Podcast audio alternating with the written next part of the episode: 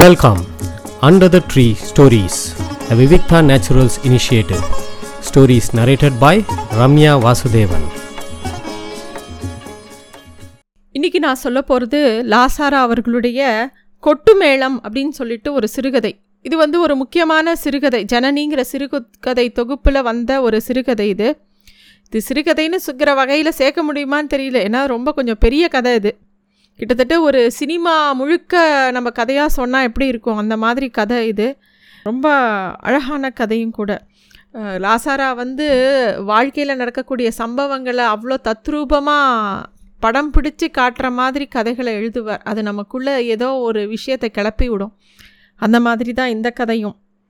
இந்த கதையில் இன்னொரு சுவாரஸ்யம் என்னென்னா ஒரு பத்திரிக்கை வந்து ஒரு வாக்கியத்தை கொடுத்து லாசாரா கிட்டேயும் கொடுத்தாலாம் தி. ஜானகிராமன்ட்டையும் கொடுத்து இதே தலைப்பில் இதே வரியிலேருந்து ஆரம்பிங்க கதையன்னு சொல்லி கொடுத்தாலாம் அதனால் கொட்டு மேளங்கிற கதையை லாசாராவும் எழுதியிருக்கார் தி. ஜானகிராமனும் எழுதியிருக்கார். முதல் வரி என்னென்னா பரதேசி கோலம் படி தாண்டி விட்டதுங்கிறது தான் அந்த முதல் லைன் அந்த பத்திரிக்கை கொடுத்த லைன். அதுலேருந்து தான் ரெண்டு பேருமே கதை எழுதியிருக்கா. இப்போ லாசாரா அவர்கள் எழுதின கொட்டு மேளம் கதையை எப்படி இருக்குங்கிறத நம்ம பார்க்கலாம். பரதேசி கோலம் படி தாண்டி விட்டது அப்புறம் அவளுக்கு தாழவில்லை சின்னம்மாவை கூப்பிட்டு சாய்வு நாற்காலியை எடுத்து வரச் சொன்னாள். அதாவது ஜானாங்கிறவ வந்து உடம்பு முடியாதவ அவள் வந்து மாடியில் இருக்கா? அன்றைக்கி அவங்க வீட்டில் கல்யாணம்.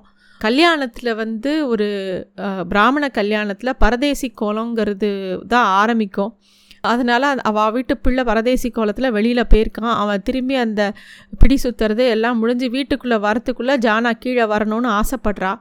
எல்லாரும் யோசிக்கிறா அவளை கீழே கூட்டின்னு வர. ஏன்னா அவள் உடம்புல கொஞ்சம் கூட சத்து இல்லை. அவள் என் அவள் இப்பயோ அப்பயோன்னு இருக்கா. அவளை கீழே கூட்டின்னு வந்தால் எங்கேயாவது அவளோட அண்ணா சந்துரு கோச்சிப்பாரோ அப்படிங்கிறது எல்லாருக்கும் பயமாக இருக்குது ஜானாவோட அண்ணா பேர் சந்துரு. அந்த சந்துருவோட பிள்ளை பேர் ராமதுரை. அந்த ராமதுரைக்கு தான் இன்றைக்கி கல்யாணம். அதாவது ஜானாவோட மருமானுக்கு கல்யாணம். அதை பார்க்கணுன்னு ஜானா துடிக்கிறா.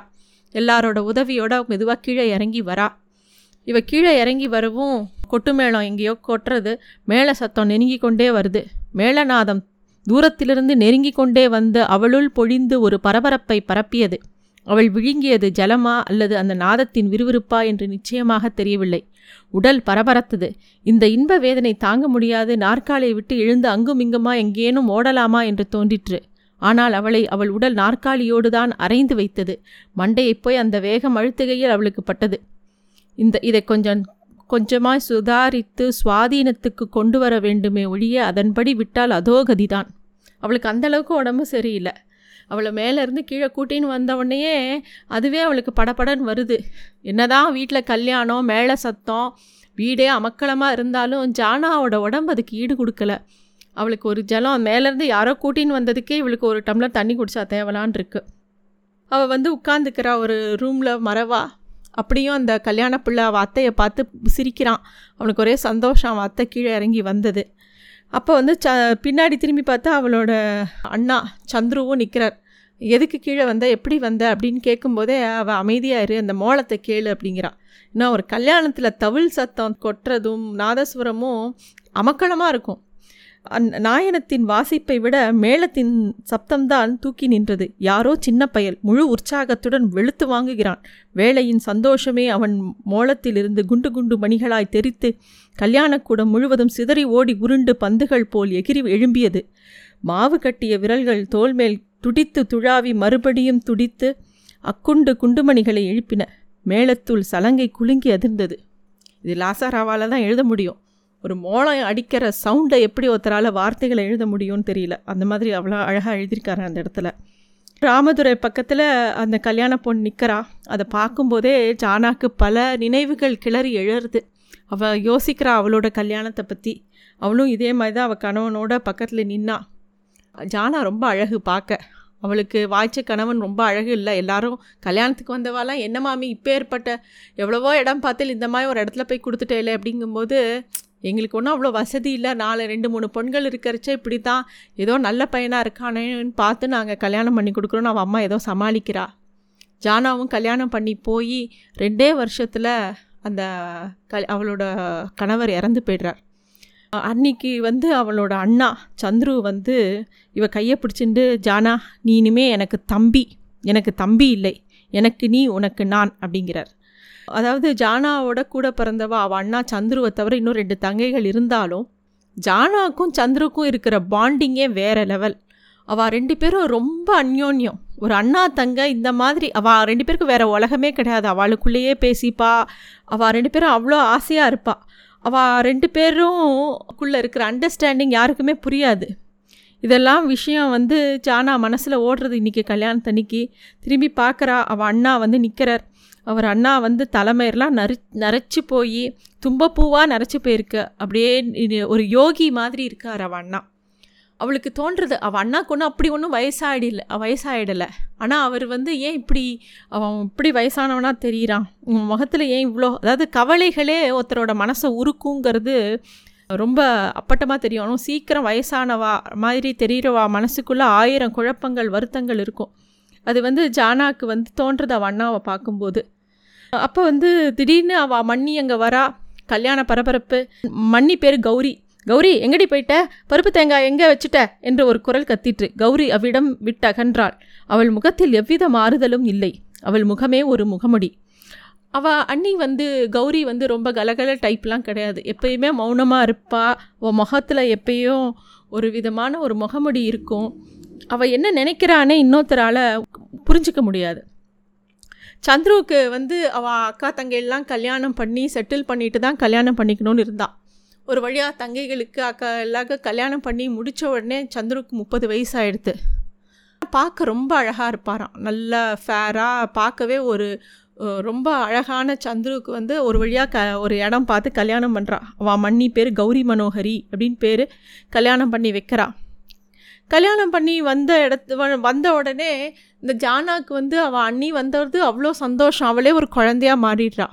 என்னதான் இவ வந்து அவள் கணவனை இழந்துட்டு வந்தாலும் அவள் அண்ணா சும்மா இருக்காமல் அவளை படிக்க வைக்கிறார். அவள் பள்ளிக்கூடத்தில் போய் இன்னும் மேற்கொண்டு படிக்கிறா ஜானா. ஏன்னா அந்த காலத்தில் சின்ன வயசுலேயே கல்யாணம் பண்ணிடுவா. அதுக்கனால அவள் கைம்பெண்ணாக உடனே இவாத்துக்கு உடனே அவளை திருப்பி படிக்க வைக்கிறான் அந்த சந்துருவுக்கும் ஜானாக்கும் இருக்கிற பாண்டிங் வந்து சொல்லும்போது அந்த வீடே வந்து சந்துருங்கிறவர் வந்து சாதாரண மாதிரி எல்லார மாதிரி கலகலவும் பேச மாட்டார். அவர் வந்து எப்பயுமே ஒரு ரொம்ப டீப்பாக திங்க் பண்ணக்கூடிய ஒரு ஆள். அந்த வீட்லேயே வந்து சந்துருனா ஜானாக்கு உயிர்.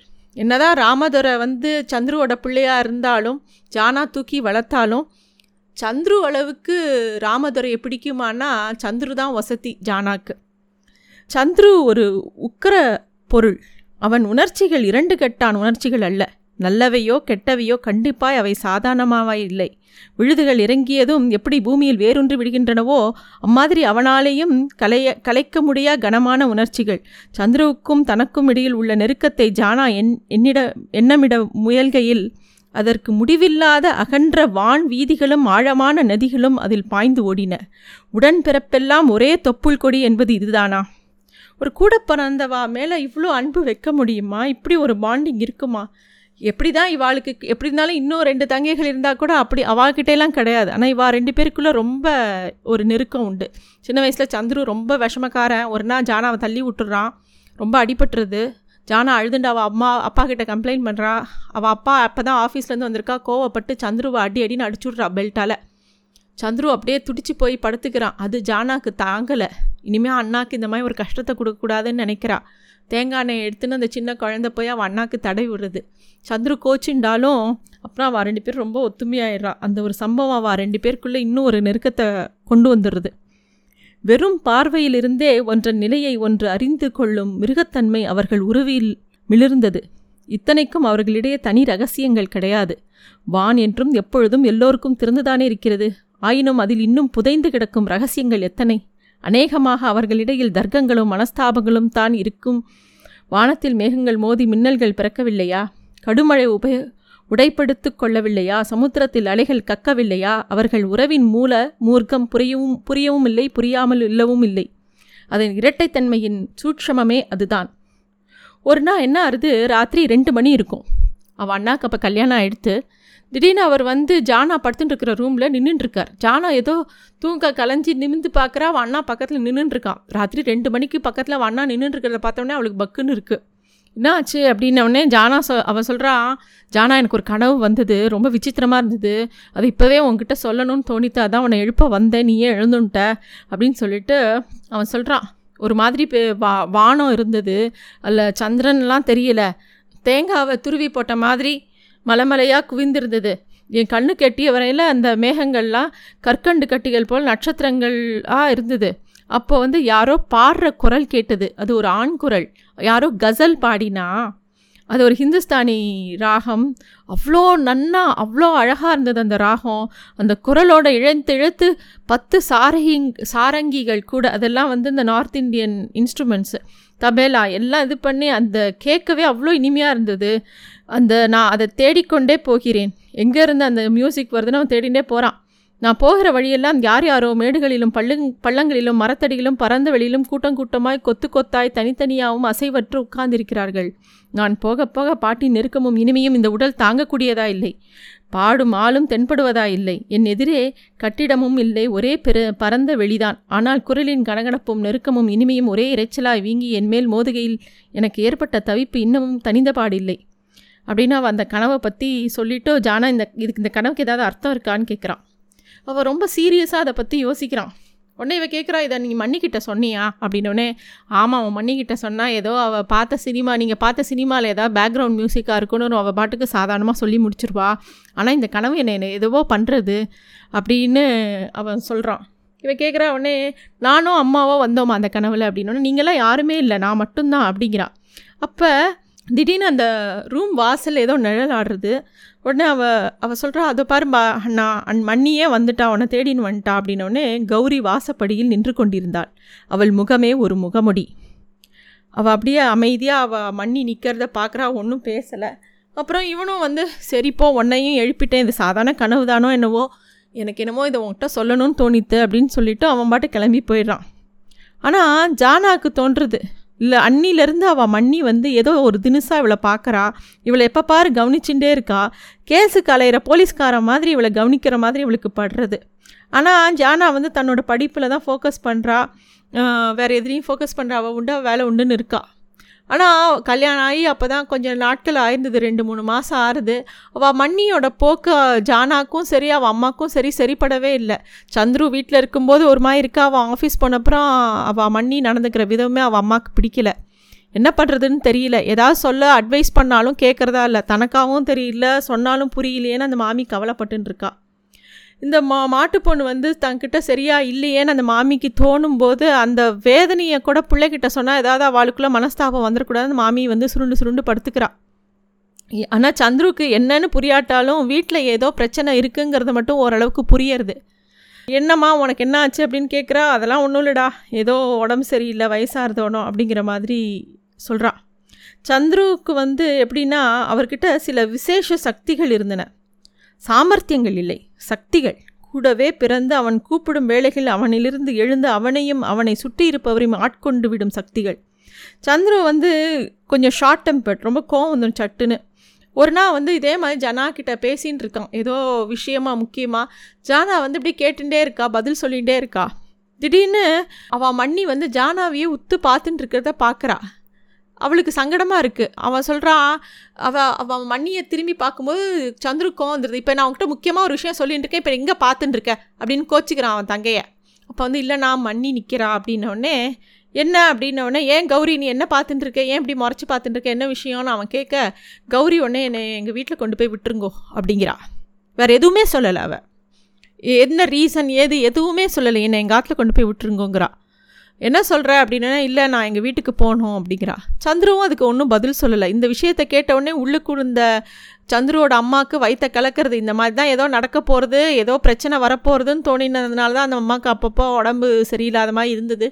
என்னடி சொல்கிற என்னடி என்னடி ஆகிப்போச்சுன்னு எல்லாம் கேட்குறா அந்த பொண்ணும் ஒன்றும் பதில் சொல்லலை. சந்துருவும் ஒன்றும் பதில் சொல்லலை சந்துரு சொல்லா சரி நாளைக்கு உங்கள் அப்பா கிட்ட சொல்லி அனுப்பு. நீ கிளம்பிப்போ இன்றைக்கி ராத்திரி நீ இந்த வீட்டை விட்டு போக முடியாது.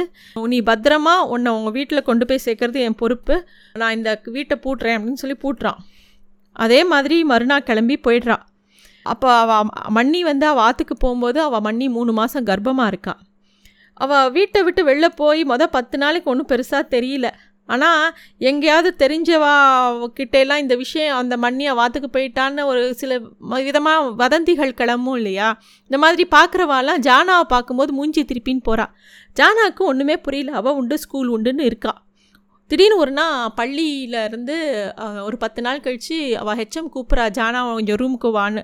கூப்பிட்டு ஏதோ பேசுகிறா உங்கள் வீட்டில் ஏதோ பிரச்சனை போல் இருக்கே என்ன விஷயம் அப்படின்னோடனே ஜானாக்கு ரோசமாக இருக்குது நம்ம வீட்டு கதையெல்லாம் எதுக்கு இவ கேட்குறா? அப்படின்ட்டு. உடனே சொல்கிறா இல்லை உங்கள் மண்ணியோட அம்மா வந்து ரொம்ப கத்திட்டு போனா எனக்கே கேட்க ரொம்ப பிடிக்கல. அவள் வாயிலிருந்து கிளம்பி ஆபாசத்தை கேட்டதும் உண்மையில் நம் வர்க்கத்தை பற்றியே நினைக்க கூட வெக்கமாக போய்விட்டது. ஆண்களின் ஆண்களை நாம் ஆயிரம் அவதூறு சொல்கிறோம். சம உரிமை வேணும் என்கிறோம் ஆனால் ஆண்களுக்கு இருக்கும் பெருந்தன்மை நமக்கில்லை. ஆண்கள் தவறுகள் செய்யலாம். ஆனால் அவர்களுக்குள் மனதில் அழுக்கு கிடையாது. ஆபாசம் கிடையாது. ஆனால் நமக்கு அதுதான் இருக்கிறது. நமக்கு பெருந்தன்மை கிடையாது. நம்மை பற்றியே நாம் தூற்றிக்கொண்ட ஆபாசங்களே அதற்கு சாட்சி. அப்படின்னு ஹெட்மிஸ்ட்ரஸ் சொல்கிறா ஜானாக்கு துக்கமாக இருக்குது ஹெட்மிஸ்ட்ரஸ் சொல்கிற விஷயங்கள் எல்லாமே வருத்தத்தை ரொம்ப கொடுக்கறது அவளுக்கு அழுக தாங்கலை. அவள் மண்ணி அம்மா என்னெல்லாமோ இவளை பற்றி தப்பு தப்பாக சொல்லி வச்சுருக்கா. அதை கேட்ட உடனே ஜானா கதறிண்டு வீட்டுக்கு ஓடி வந்து அழறா. ஜானா அப்படி அழுதுன்னு பார்க்கவே அவள் அம்மாவுக்கு அதிர்ச்சியாக இருக்குது என்னடி ஆச்சு? என்னடி ஆச்சுன்னு கேட்குறா அவன் ஒன்றுமே சொல்லலை. பேசாமல் அழறா. சந்துரு கிளம்பி வெளியில் போகிறார் போயிட்டு வந்து வேகமாக இவளோட ரூமுக்கு வரார். அவள் குப்புறப்படுத்துன்னு அழுதுண்டே இருக்கா. ஜானா நீ எனக்கு ஒன்றும் சொல்ல வேண்டாம். அவன் குரல் நடுங்கிற்று. நான் உன் பள்ளிக்கூடத்துக்கு போய் வாத்தியாரம்மாளை கண்டு வருகிறேன். நான் எல்லாம் தெரிந்து கொண்டு விட்டேன். எனக்கு வாய்த்தவள் பதர். அதுவும் அது முளைத்த மண்ணிற்கேத்தாற்போல் பயிராயிருக்கிறது. அப்படின்னு அவள் அண்ணா சொல்கிறா அவள் அண்ணாக்கு புரிஞ்சுடுத்து. அவள் மண் மண்ணியோட அம்மா என்ன சொன்னால் அவள் வீட்டில் என்ன பேச்சு எல்லாம் புரிஞ்சுடுத்து. ஜானாக்கு வந்து அப்படி ஒரு அழுக வருது. ஆனால் அந்த வார்த்தை கேட்டதுக்கப்புறம் அவளுக்கு வந்து அவள் மண்ணி சொன்ன வார்த்தைகளும் மண்ணியோட அம்மா சொன்ன வார்த்தைகளும் ஊர் உலகம் அவளை பற்றி நினைக்கிற விஷயத்தை பற்றி தெரிஞ்சிட ஜானா மனசுக்குள்ளே ஏதோ ஒன்று லொட்டுன்னு ஓட்ட விழுந்த மாதிரி ஆயிடுது அவள் அதாவது மனசில் ஏதாவது ஒரு சமயம் எல்லாருக்கும் ஒன்று விட்டு போயிடுத்துன்னா அது ரொம்ப கஷ்டம். அவளுக்கு அந்த மாதிரி உள்ளுக்குள்ளே ஒரு பெரிய ஒரு ஓட்டை விழருது தன்னால் தான் தன்னோட அண்ணாவோட வாழ்க்கை வீணாயிடுத்தா? நம்ம அம்மாவுக்கு இந்த வயசில் இன்னும் அனுபவிக்க வேண்டியது என்னெல்லாம் பாக்கி இருக்குது என்னெல்லாமோ அவளுக்கு யோசிக்கிறது. அவளுக்குள்ளேயே ஏதோ ஒன்று அந்து போச்சு. குடும்பமானம் ஏன் திடீர்னு அவிழ்ந்த பொட்டலை மாதிரி ஆயிடுத்து அப்படின்னு அவள் யோசிக்கிறாள் அன்னிலேருந்து அவளுக்கு வந்து ரொம்ப உடம்பு சரியில்லாமல் போகிறது பார்க்குறவாலாம் வந்து உங்கள் மண்ணியை சினிமாவில் பார்த்தோம். அடையாளமே தெரியல. உன்னை பற்றி தான் சொன்னாவா? ஏதோ புகுந்த இடத்துல என் பொண்ணுக்கு சுகம் இல்லை வயிறும் பிள்ளையுமா இருக்காளேன்னு அவளுக்கு ஆசைப்படுறதெல்லாம் பண்ணுறேன்னு அவள் அம்மா வேற சொல்கிறா என்னடி இது? அப்படின்னு பக்கத்தாத்து மாமி எதிர்த்தாத்து மாமி யாராவது ஜாடையாக வம்பு பேசுகிறா வாத்துக்கு. என்னடி கௌரி சௌக்கியமா? என்ன புக்காகம் போக போகிற எப்படி உனக்கு சீமம் தான் வளகாப்புன்னெலாம் கேட்டால் அது ஏதோ பைத்தியமாக சிரிக்கிறது அப்படின்னு ஏதோ சொல்கிறாள் இதெல்லாம் கேட்கும்போது ஜானாக்கு மனசு ரொம்ப உடஞ்சி போகிறது காதை பொத்திக்கிறா. இந்த மாதிரி ஒவ்வொரு சமயம் யாராவது வந்து பேசுகிறதும் கலைக்கிறதும் பார்த்தோன்னே சந்திரக்கு ஒரு நாள் கோவம் வந்து வந்திருந்த மாமியை மொதல் நீங்கள் காற்று விட்டு வெளில போங்கோ. இனிமேல் இங்கே யாரும் இந்த வீட்டுக்கு வந்து எதுவும் பேசக்கூடாது. எங்கள் வீட்டு கஷ்டம் எங்களோட ஏதோ நாங்கள் பண்ணிக்கிறோம். நீங்களாம் வெளில போங்கன்னு சத்தம் போடுறான் இவாக்கிட்டையும் சொல்கிறான் இனிமேல் யாரும் இங்கே வந்து இந்த விஷயத்தை பற்றி பேசக்கூடாது. அவாவா அவாவா காரியத்தை கவனிங்கோ. நம் காரியம்தான் என்ன அப்படின்னு அவன் அம்மா கேட்குறான் அவன் முழு பார்வையும் அவர்கள் இருவையின் இருவரையும் அணைத்தது. இப்போதைக்கு காத்திருப்பது தான் எதுக்கு? அது புரியும் வரையில். அம்மாவுக்கு அலுப்பு வந்துவிட்டது. இந்த புதிரெல்லாம் யாருக்கு புரிகிறது? இந்த மாதிரி இன்னும் எத்தனை நாள்? நம்ம சொத்து அது. போய் கரகரன்னு இழுத்துன்னு வந்து இந்த கன்னத்திலே நாலு அந்த கன்னத்தில் நாலு கொடுத்தா நல்லா மருந்தாயிடும் அப்படின்னு அவன் அம்மா சொல்கிறான் அவன் அம்மா அந்த காலத்து மனுஷி ஏதோ பொண்டாட்டியை ரெண்டு உத உதச்சா வீட்டுக்கு வந்துருவான்னு அவள் அம்மா சந்துரு கிட்ட சொல்கிறா சந்துரு சொல்கிறா நான் அந்த மாதிரி ஆள் கிடையாதுமா அப்படிங்கிறான் அப்போ நீ உனக்கு பிடிக்கலன்னா மொத்தமாக அவளை கழட்டி விட்டுரு வேறு கல்யாணம் பண்ணிக்கோணும் அவள் அம்மா சொல்கிறா நான் அந்த மாதிரியும் ஆள் இல்லைம்மா. நான் காத்துட்டுருக்கேன் என்ன நடக்கணுமோ நடக்கட்டும் அப்படிங்கிறா. அன்னிலேருந்து இவளுக்கு சந்துரு பாட்டுக்கு அமைதியாக இருக்க ஆரம்பிச்சிடுறா. ஆனால் ஜானாவோட மனசுக்குள்ள பல விஷயங்கள் அப்படியே அவளை உருக்கி உருக்கி அது உடம்புல காட்ட ஆரம்பிக்கிறது. அவள் வாயிலிருந்து வாந்தி வாந்தியாக எடுக்கிறா ஒரு நாளைக்கு. ஒரே ரத்த வாந்தி. அவளுக்கு வந்து இந்த மாதிரி உடம்புக்கு ஏதோ பண்ணுறது அப்படிங்கிறது மட்டும் தெரியுது. என்னன்னே அவளுக்கு தெரியல. ஒரு நாள் ராத்திரி வீல்னு அலறிண்டு எழுந்துக்கிறா. எதையோ நினச்சிண்டு. எல்லாரும் வந்து தொட்டு பார்க்குறா அவளுக்கு ஏதோ வெளிரி பிடிச்ச மாதிரி ரொம்ப உடம்புக்கு வந்துடுத்து அவளை ஆஸ் ஆஸ்பத்திரியில் கொண்டு போய் சேர்க்குறாங்க. வழக்கம் போல் ஒரு மாலை சந்துரு ஆஸ்பத்திரிக்கு வந்தான். அன்று கிறிஸ்மஸ் தினம். வாடை கடிதா வ- கடிதாசு பூக்களாலும் நிஜ புஷ்பங்களாலும் வர்ண விளக்குகளாலும் அலங்கரி அலங்கரித்திருந்தார்கள். சானா மாத்திரம் கட்டிலில் கழுத்து வரை சிவப்பு கம்பளியை இழுத்து போர்த்தி கொண்டு படுத்திருந்தாள். அவள் கண்களில் அசாதாரண ஒளி வீசிற்று. ஓட இடமில்லாது கடைசியில் ஆள்மேல் திரும்பிவிடும் மிருகத்தின் கண்களில் காணும் வெறி ஒளி. பீதியிலிருந்தே புறப்படும் விரக்தியின் தைரியம். அவன் கண்களில் எழுந்த வினாவைக் கண்டு அவள் சிரித்தாள். அவள் சொல்கிறா எனக்கு இது மாதிரி ஏதோ வாந்தி ர- ரத்த வாந்தியாக எடுக்கிறது. என்ன பண்ணுறதுனே தெரியல. நான் இன்றைக்கி தான் வந்தது அம்மாட்ட சொல்லாதங்கிறா. ஆனால் அது ஒரு நாளைக்கு ஆரம்பிச்சு தொடர்ந்து அவளுக்கு ரத்த வாந்தியாக வருது. இத்தனை ரத்தம் கக்கியும் அந்த உடலில் உயிர் இருந்தது தான் அதிசயம். இன்னும் கக்குவதற்கு ரத்தம் இருந்தது அதைவிட அதிசயம். சந்துரு வந்து ஆஃபீஸே விட்டுறான். இப்போ பார் தங்க தங்கன்னு ஆஸ்பத்திரியிலேயே இருக்கான். அவளுக்கு அவள் அப்படியே தன்னை உருக்கிண்டு உருக்கிண்டு உள்ளுக்குள்ளே போகிறத பார்க்கும்போது இவனுக்கு கண்ணில் ஜலமும் துக்கமுமாக வருது. ஒரு சமயம் அவள் அப்படியே எதையோ வெறிச்சோடி பார்த்துட்டுருக்கா இவன் கேட்குறான் என்னடி யோசிச்சுட்டு இருக்க அப்படின்னு கேட்கும்போது இந்த ஜென்மம் இதோட போனப்புறம் அடுத்த ஜென்மத்தில் அல்லது வேறு எந்த ஜென்மத்திலையும் உன்னோட கூட பிறக்கக்கூடாதுன்னு தான் யோசிக்கிறேன்னா உன்னோட பிறந்து இப்போ படுற அவஸ்தை போகிறோம் அப்படின்னு சொல்லி அவள் கண்ட துக்கம் துக்கமாக அழுக வருது. அவன் அப்போ தான் அழறான். அவள் தங்க அப்படி சொன்னவொடனே உயிருடன் இருப்பது எவ்வளோ முக்கியம் இல்லையோ அதே மாதிரி சில சமயங்களில் சாவதும் ஒன்றும் முக்கியம் இல்லை அப்படின்னு அவன் சொல்கிறான் அதாவது அவன் என்ன சொல்கிறான்னா சாவறதையும் வாழ்வதையும் விட எதற்காக சாகிறோங்கிறது எதற்காக வாழ்கிறோம்? அப்படிங்கிறது ரொம்ப முக்கியம். வாழ்க்கைங்கிறது வீம்பாகி விடும்போது அதில் சாவுக்கும் உயிர்க்கும் பிரமாத இடமில்லை. ஆகையால் நீ இப்பொழுது செத்தால் உன் சாவுக்கு நான் அழப்போவதில்லை. ஆனால் அது உன் தோல்வி என்றுதான் என்னுடைய பெரும் அழுகையாயிருக்கிறது. இன்று நீ செத்தால் ஊருக்காக சாகப் போகிறாய். உனக்காக நீ சாகவில்லை. ஊர் சொல் தாங்காமல் நீ சாகப் போகிறாய். இந்த ஊருக்கு என்ன தெரியும்? உண்மைக்கும் பொய்க்கும் வித்தியாசம் தெரியுமா? எச்சில் பட்ட நாக்கு ஒன்று தான் அதற்கு உண்டு. உயிரோடு இருந்தாலும் அதற்கு ஒரு வேடிக்கை தான் இறந்தாலும் அதற்கு இன்னொரு வேடிக்கை. ஆகையால் அவர்களுடைய வேடிக்காக வேடிக்கைக்காக நீங்கள் சாக போறியா என்பதை தீர்மானம் பண்ணிக்கொள். அப்படின்னு சொல்லி அவள் அண்ணா வந்து அவ இந்த மாதிரி அவள் மனசு விட்டு போய் கொஞ்சம் கொஞ்சமாக அவளை தன்னை அழிச்சுக்கிறத பார்க்க முடியாத சந்துரு வந்து இந்த வார்த்தையை சொல்கிறான் அப்படி சொன்ன உடனே அவளுக்கு தான் பண்ணது த அப்போ தான் அவளுக்குள்ளே ஒரு பிடிப்பு வருது அழறா ஓன்னு ஜானா அப்படின்னு கூப்பிட்றான். அண்ணா அப்படின்னு அவள் உடல் பரபரக்கிறது. நீ எனக்கு தம்பி. தங்க கிடையாது எனக்கு தம்பி. உன்னை நான் அப்படி தான் பார்க்குறேன். யாரோ எப்படியோ சொல்லிட்டு போட்டோம். நீ மீண்டு வா அப்படிங்கிற மாதிரி அவன் சொல்கிறான் அன்னியிலேருந்து அவள் உடம்பு கொஞ்சம் கொஞ்சமாக தேடுறது அவள் வந்து சரியாக போக ஆரம்பிக்கிறா. அப்போ தான் சந்திருக்கு குழந்த பிறந்திருக்குன்னு யாரோ வந்து சொல்கிறா அது கேட்டவுடனே அவளுக்கு இன்னுமே வந்து ஒரு ரொம்ப ஆசை வருது. அந்த குழந்தைய பார்க்கணும் அப்படின்னு சொல்லிட்டோம். நாம் உலக உலகத்தை விட்டு ஒதுங்க முயன்றாலும் உலகம் நம்மை விட்டு விடுவதில்லை யாரோ வந்து சொல்கிறா வாத்துக்கு. உங்கள் மண்ணி சிரிக்கி சொல்கிறாளாம் நீ பழைச்சி வந்ததே இவ எது? பழைக்க மாட்டா உயிரை செத்துப்படுவான்னு நினச்சோம் திருப்பியும் வந்துட்டாளே ஆற்றுக்கு என் வாழ்க்கை எப்போ தான் சீராகுமோ? அப்படிங்கிறா. அவளுடைய மண்ணி வீட்டு தூற்றல் முன்பு போல் அவ்வளவு உறுத்தவில்லை. அவளுக்கே ஏதோ சில எல்லைகள் கடந்து விட்டார் போல் ஒரு உணர்ச்சி உள்ளூர ஏதோ ஒரு வெற்றி. அப்படியே போகிறது அஞ்சு வருஷம் போகிறது ஒவ்வொரு அந்த அஞ்சு வருஷத்தில் ஒவ்வொரு நாளும் எப்படி கழிஞ்சதுன்னு ஜனாவால் இப்போ கூட சொல்ல முடியும். அவளுக்கு அவ்வளோ நினைவுகள் இருக்கு அந்த அவளோட வாழ்க்கையில். மறுபடியும் நாட்கள் பழைய நாட்கள் தான் வேலைக்கு பழைய வேலைகள் தான். இப்படியே வாழ்க்கை போயிட்டே இருக்குது அவள் பாட்டுக்கு சிரித்து மௌனம் எல்லாமே இருக்குது அவள் அண்ணா வந்து அந்த வீட்டில் வளையல வளைய வரும்போது வீட்டில் வாழற ஒரு பாம்பு நடமாடுற மாதிரி இருக்குது ஏதோ சத்தியத்துக்கு கட்டுப்பட்டு ஒரு பாம்பு இருந்தால் ஏதோ ஒரு புதையலை காத்துட்டு இருந்தால் எப்படி இருக்குமோ அந்த மாதிரி அவள் அண்ணாவோட அசைவுகள் இவளுக்கு தோணுமா. ஒரு சமயம் அவாத்தில் வந்து நிறைய வ- பெருமாள் படம்லாம் மாட்டியிருக்கும். அதில் இருக்கிற ஒரு கிருஷ்ணரோட படத்தை அவன் அண்ணா உத்து உத்து பார்த்துட்டே இருப்பானா. நிறைய பேர் பார்க்குறவாலாம் எல்லாம் உள்ளூரில் தானே. அவன் மண்ணி எப்படி இருக்கா? அவ அந்த குழந்தை எப்படி இருக்கா? அந்த குழந்தை எப்படி சிரிக்கிறது? பார்க்க யார் ஜாடையில் இருக்கு? உங்கள் அம்மாவையே உரிச்சு வச்சுருக்காண்டி ஜானா அப்படின்னு யாராவது வந்து வாக்கிட்ட சொல்கிறா இவளுக்கும் ஆசையாக இருக்குது அந்த குழந்தைய பார்க்கணும்னு சொல்லிட்டு. என்னதான் இருந்தால் தன்னோட பிரியமான அண்ணாவோட குழந்தை இல்லையா?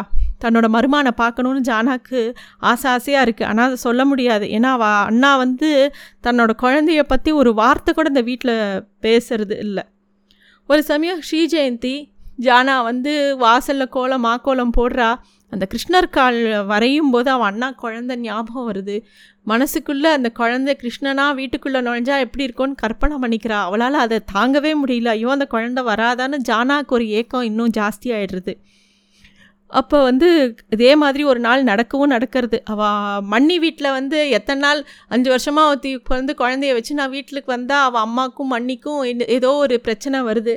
அப்போ அவள் மண்ணி அவள் அம்மா சொல்கிற இது என் வீடு அப்படிங்கிற மாதிரி பேச அவள் மண்ணி வந்து நான் தான் என் புருஷனை விட்டு பிரிஞ்சு வந்தானா உங்களுக்கு நீங்களாம் எனக்கு அறிவுரை சொல்லி எங்கள் ஆற்றுல விட்டுறக்கூடாதா? அப்படின்னு அவள் மண்ணியும் பேசுகிறா அந்த மாதிரி அவாத்துலேயும் பிரச்சனை வந்த உடனே ஒரு நாள் மண்ணி கிளம்பி வாத்துக்கு குழந்தைய தூக்கின்னு வரா. வீட்டு வாசலில் அவள் வந்து ரிக்ஷாவில் வந்து இறங்குறா. அதை பார்த்த உடனே அவள் அண்ணா வந்து அவளை வெளியிலேயே நிற்க சொல்லி நீ முத உன்னோட துணியெல்லாம் போட்டுட்டு நீ குளிச்சுட்டு தலைக்கு தலை மூழ்கிட்டு வா. உங்கள் அம்மா அப்பா வீட்டுக்கு இனிமே அந்த சம்பந்தமே இருக்கான்னு தலைமூழ்கிட்டு வந்தால் வீட்டுக்குள்ளே வா அப்படின்னு சொல்கிறான் அதே மா அது மட்டும் இல்லாமல் சந்துரு இன்னொன்று என்ன சொல்கிறான்னா அந்த குழந்தை ராமதுரைக்கு ட்ரெஸ் எல்லாம் கழட்டி போட்டு அதோட அரண்யா கயிறை கட் பண்ணிவிட்டு வீட்டுக்குள்ளே வா அப்படிங்கிறா. அப்போ வந்து அவள் அம்மா வந்து ஏண்டா வ- வந்த பொண்ணை இப்படிலாம் பேசுகிறேன்னு அவன் அம்மா சொல்லும்போது தான் சந்துரு கத்துறான். எனக்கு எதிர்த்து யாரும் பேசாதீங்கோ அப்படின்னு. சந்துரு அடிப்பட்ட மிருகம் போல் கத்தினான். அவன் கண்கள் கொதித்தன. இந்த நிமிஷத்திற்காக நான் இத்தனை நாட்கள் மாதங்கள் வருஷங்கள் காத்திருந்தேன். இந்த நிமிஷத்தை என்னிடமிருந்து பிடுங்குபவரோ இதை மாற்றி மாற்ற பார்ப்பவர்களோ யாராக இருந்தாலும் சரி அவர்களை நான் என்னுடைய சத்ருக்களாகவே பாவிக்கிறேன் அப்படின்னு சொல்லி கத்து கத்துன்னு கத்துறான். அப்புறமா அவ மண்ணியும் வந்து இவன் எப்படிலாம் சொன்னாலோ அதெல்லாம் பண்ணிட்டு வீட்டுக்குள்ளே வரா. என்னை மன்னிச்சுக்கோங்க என்னை மன்னிச்சுக்கோங்கன்னு கேட்குறா இவன் ஒன்றுமே சொல்லலை. இவன் சொல்கிறான் நீ என்கிட்ட மன்னிப்புலாம் கேட்காத. நீ இந்த அஞ்சு வருஷம் நீ என்ன பண்ண ஏது பண்ண நான் எதுவும் கேட்க மாட்டேன். எங்கள் வீட்டில் யாருமே இந்த விஷயத்தை பற்றி பேச மாட்டா இனிமே. எனக்கு மரியாதை கொடுக்குறவா யாரும் இந்த விஷயத்தை பற்றி பேச மாட்டா. நீ வந்து என் குழந்தைக்கு அம்மா. அந்த ஒரே காரணத்துக்காக நீ இந்த வீட்டுக்குள்ளே திரும்பி வர. மன்னிப்புலாம் என்கிட்ட கேட்காத. அந்த ஹாலில் மாட்டிருக்கிற படத்தில் படத்துக்கிட்ட கேட்டுக்கோ. அதுக்கெலாம் நான் பதில் சொல்கிறவளா இல்லை. அப்படின்னு போயிடுறான். சந்துரு உள்ளூரை கருகி போயிட்டான். எவ்வளவு முயன்றாலும் அவனால் மறுபடியும் புஷ்பிக்க முடியவில்லை. ராமதுரையை பார்க்கையில் அவன் தனக்குள் ஏதோ மறந்து போனதை ஞாபகப்படுத்திக் கொள்வது போல் நெற்றி பொட்டை தேய்த்து கொண்டு நிற்பான். எல்லாரும் வந்து டே இந்த குழந்தை குழந்தைகிட்ட போய் தாண்டா அவங்க அப்பா அப்பான்னா அந்த குழந்தையும் கிட்ட வர்றது மாதிரி இருந்தாலும் இந்த சந்துருனால அந்த குழந்தைய அக்செப்டே பண்ணிக்க முடியல. ஏன்னா ஒரு அப்பாவை இத்தனை பேர் வந்து அறிமுகப்படுத்துறதுங்கிற ஒரு விஷயமே அவனால் தாங்கிக்க முடியல. அவன் சொல்கிறான் என எனக்கும் இந்த குழந்தை என் குழந்தைன்னு இவளை நினைக்கவே விடலையே இவ. இந்த நாலு வருஷமாக என்னை பிரித்து வச்சுட்டாளே இந்த குழந்தைகிட்ட.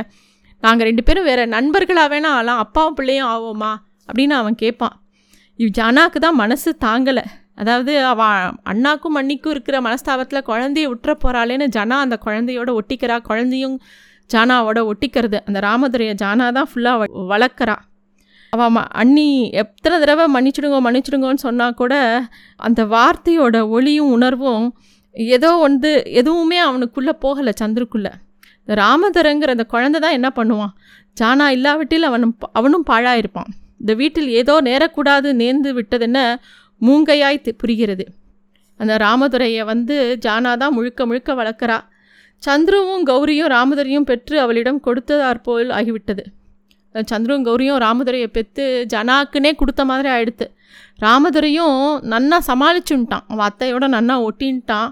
அவன் பெரிய காவிய புருஷன்லாம் இல்லை. காவிய புருஷர்களும் தெய்வங்களும் பிறர்க்கு பெரும் பயன் இருக்கலாம். ஆனால் தமக்கும் தம்மை சார்ந்தவர்களுக்கும் அவர்கள் பெரும் துன்பம்தான். இதோ வருஷங்கள்லாம் ஓடிடுத்து ராமதுரைக்கு அந்த ராமதுரைக்கு தான் இன்றைக்கி கல்யாணம். ஜனாவோட இஷ்டமும் அதுதான். மருமானோட கல்யாணத்தை சுருக்க பார்த்துடணுன்னு அவளுக்கு ஆசை. ஏன்னா அவள் உடம்பு ஓட்டச்சட்டியாட்டம் எடுத்து அதுக்குள்ளே இனிமேல் சக்தியே இல்லை. எந்த நிமிஷம் வேணாலும் அவளுக்கு என்ன வேணால் ஆகலாங்கிற மாதிரி நிலமை அழுத்து அன்னைக்கு இன்றைக்கி தான் அவளுக்கு அவனுக்கு ராமதுரையோட கல்யாணத்தை பார்க்குறதுக்காக அவள் தான் கீழே இறங்கி வந்திருக்கா. கொட்டு மேளம் கொட்டுறது. இது எதற்கு? ராமதுரைக்கு மாத்திரமா? சந்திருக்கும் தான் தனக்கும் தான் ஏதோ இன்றைக்கி தனக்கு புரியாத முறையில் தன் மன்னிக்கும் தான். எல்லாருக்கும் இன்று ஒரு புது கல்யாணம் நடந்து கொண்டிருக்கிறது. வீம்பின் நித்திய கல்யாணம். கொட்டு கொட்டு நன்றா கொட்டு. கெட்டிமேளம் கெட்டிமேளம். மாங்கல்ய தாராணம் நடக்கிறது கெட்டிமேளம். தம்பதி சகிதமாய் ராமதுரை அத்தையை நமஸ்கரிக்க அறைக்குள் நுழைந்தபோது ஜானாவின் கண்கள் விழித்தது விழித்தபடிதான் இருந்தன. அவள் முகத்தில் அன்பும் இன்பமும் அமைதியும் நிறைந்து புன்னகை உறைந்து போயிருந்தது. தீரா தாகம் தீ தீர்ந்த முகத்தில்தான் அந்த பாவத்தை காண முடியும். பின்னாலேயே சந்துரு வந்து நின்றான். அவன் பின்னால் கௌரி. அக்கா என்னை மன்னிச்சிடுங்கோ ஜானாவுக்கு அது கேட்டதோ இல்லையோ ஜானா தன் சுனை போய் சேர்ந்து விட்டாள் thanks for listening to stories under the tree a Vivikta naturals initiative